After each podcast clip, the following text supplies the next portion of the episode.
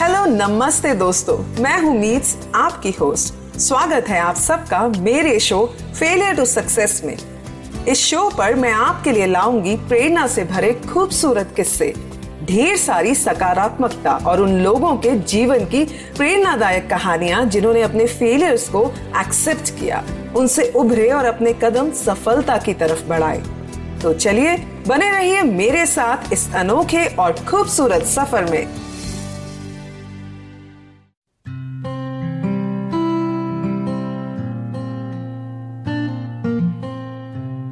नमस्ते दोस्तों, कैसे हैं आप सब?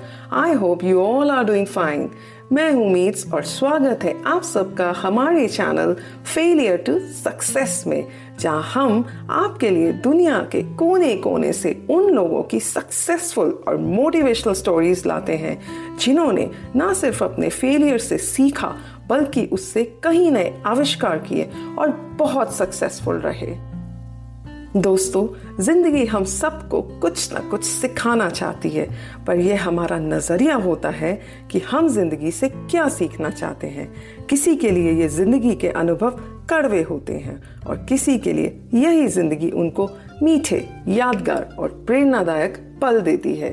दोस्तों, अच्छी, आरामदायक और सफल ज़िंदगी तो सभी चाहते हैं, पर आपको मालूम है कई लोग अपनी ज़िंदगी को ना सिर्फ़ खुद के लिए सफल और रोशन बनाते हैं, बल्कि वो सफलता और रोशनी की किरणें दूसरों की ज़िंदगी में भी फैलाते हैं। ऐसे महान लोगों की सोच ही अलग होती है और वो आसानी से हार नहीं मानते, बल्कि अपनी हार से कई नए तरीके निकालकर कुछ नया ही आविष्कार कर देते हैं।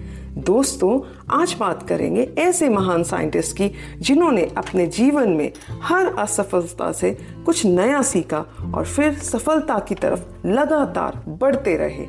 जी हाँ आज हम बात करेंगे थॉमस एडिसन की, जिन्होंने बिजली के बल्ब की इन्वेंशन की। आइए जानते हैं इनकी मोटिवेशनल और सक्सेसफुल स्टोरी को।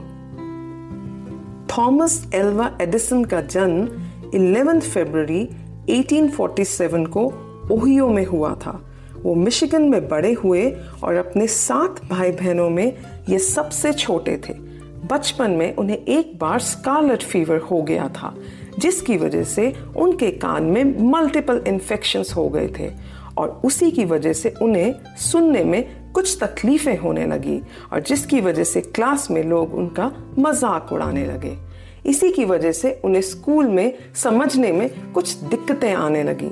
थॉमस अपने स्कूल में अपने टीचर से तरह तरह के प्रश्न बार बार पूछते थे, जिनसे उनके टीचर्स को लगता था कि वे बहुत शरारती और उद्दंड हैं। दरअसल, एडिसन शुरू से ही बहुत जिज्ञासु थे और इसी जिज्ञासा की वजह से वे बहुत अलग तरह के प्रश्न पूछते थे। जैसे, अगर पक्षी आसमान में उड़ सकते हैं तो इंसान क्यों नहीं? यहाँ तक कि लोग उन्हें घर के बाहर मंद बुद्धि बालक मानने लगे थे।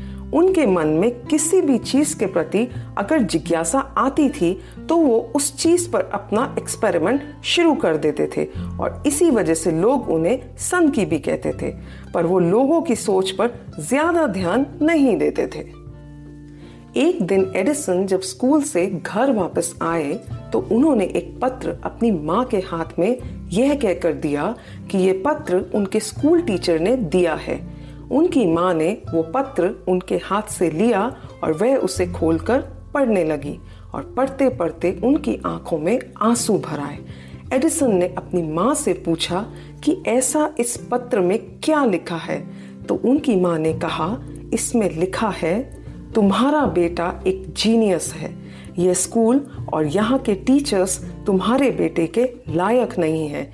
इसीलिए हम इसे अब नहीं पढ़ा सकते। आप अपने बेटे को स्वयं पढ़ाइए।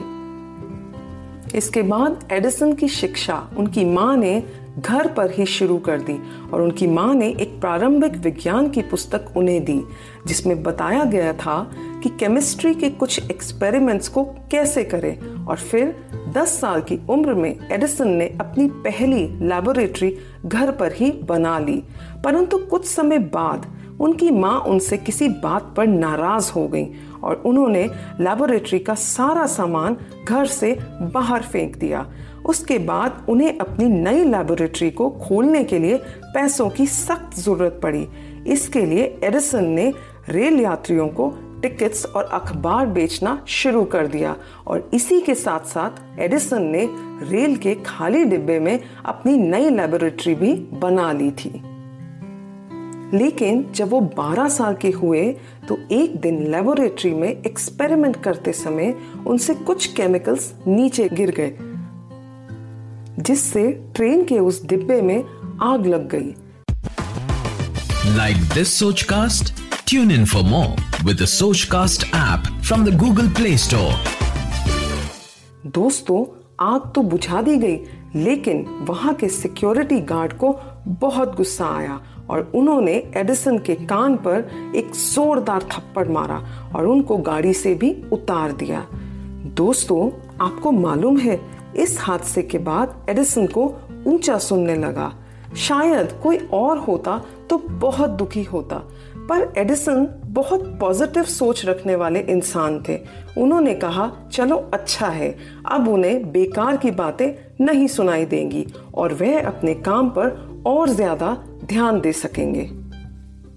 जैसे जैसे वक्त बीतता गया, एडिसन अपनी लेबोरेटरी में ज़्यादा से ज़्यादा समय बिताते थे और कुछ एक्सपेरिमेंट्स करते रहते थे और फिर धीरे धीरे वह एक महान वैज्ञानिक बन गए और नए नए इन्वेंशंस करने लगे। दोस्तों एडिसन यूनिवर्सल स्टॉक प्रिंटर उनकी फ़र्स्ट इन्वेंशन थी, जिसे बेचने में वे सक्सेसफुल हुए थे, जिसके बाद उनकी कामयाबी का सफ़र शुरू हो चुका था और फिर आया वो दिन जब उन्होंने इलेक्ट्रिक बल्ब की इन्वेंशन की।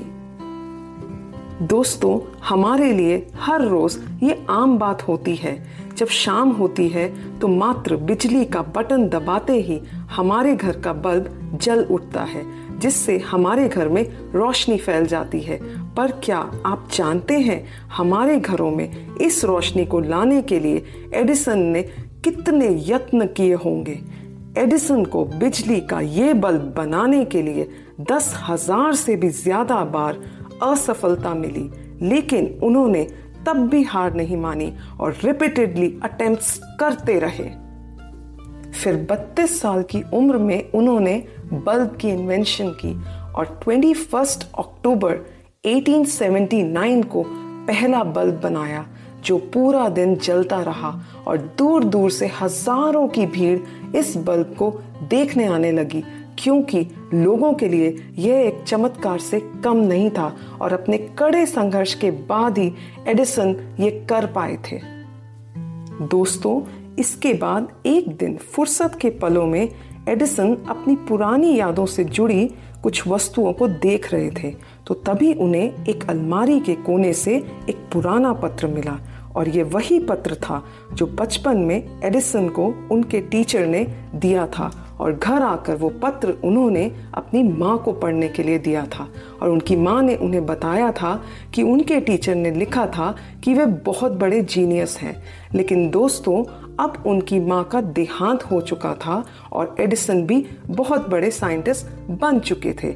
और उन्होंने सोचा, मैं इस पत्र को खोलकर पढ़ता हूँ कि मेरे बारे में उसमें और क्या क्या लिखा है। और आउट ऑफ़ क्यूरियोसिटी जैसे ही उन्होंने उसे पढ़ा एडिसन उसको पढ़कर रोने लगे, क्योंकि उसमें लिखा था, आपका बच्चा मेंटली वीक है और उसे कभी भी स्कूल ना भेजें। और फिर एडिसन कई घंटों तक रोते रहे और फिर उन्होंने अपनी एक डायरी में लिखा कि एक महान माँ ने अपने मेंटली वीक बच्चे को सदी का सबसे महान और सक्सेसफुल साइंटिस्ट बना दिया। दोस्तों अगर हमारे बच्चों में कोई कमी है तो हमें उनकी कमियों को उनके सामने बार बार दोहरा कर उनका कॉन्फिडेंस कम नहीं करना चाहिए, बल्कि उनकी कमियाँ जानने के बाद हमें उनके साथ उनके अंदर पॉजिटिविटी इन्फ्यूज करनी चाहिए। पेरेंट्स और टीचर का रोल सिर्फ़ शिक्षा देना नहीं होता, बल्कि शिक्षा के साथ उन्हें अपने बच्चों को पॉजिटिविटी से आगे बढ़ाना और अपने शब्दों के द्वारा उनको एम्पावर करना आना चाहिए। दोस्तों, एडिसन की माँ ने भी यही किया और आपने उसका रिज़ल्ट देख भी लिया। ईयर 18 अक्टूबर 1931 को उन्होंने दुनिया से विदा ली और अपनी इन्वेंशन से पूरी दुनिया को रोशन कर गए और उनकी मृत्यु के दिन पूरी अमेरिका की लाइट्स एक दिन के लिए बंद कर दी गई थी। इतना ही नहीं, उन्होंने अपने जीवन काल में बहुत सारी इन्वेंशंस करी, जैसे इलेक्ट्रिक मशीन की स्टीम से चलने वाली गाड़ी को इलेक्ट्रिसिटी से चलाया और ग्रामोफोन की इन्वेंशन भी इन्होंने की। उन्होंने अपने लाइफ टाइम में एक हज़ार से भी ज़्यादा इन्वेंशंस की और एक विश्व रिकॉर्ड बना दिया और दुनिया ने एक अलग ही मिसाल कायम की। दोस्तों, उम्मीद करती हूँ आपको थॉमस एडिसन की ये सक्सेसफुल और मोटिवेशनल कहानी पसंद आई होगी। अगर ऐसा है तो प्लीज़ इसे लाइक, शेयर ज़रूर कीजिए और हमें फॉलो करते रहिए। Thank you so much.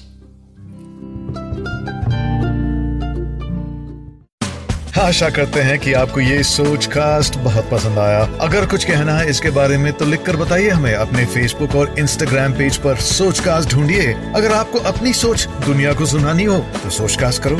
सोच कास्ट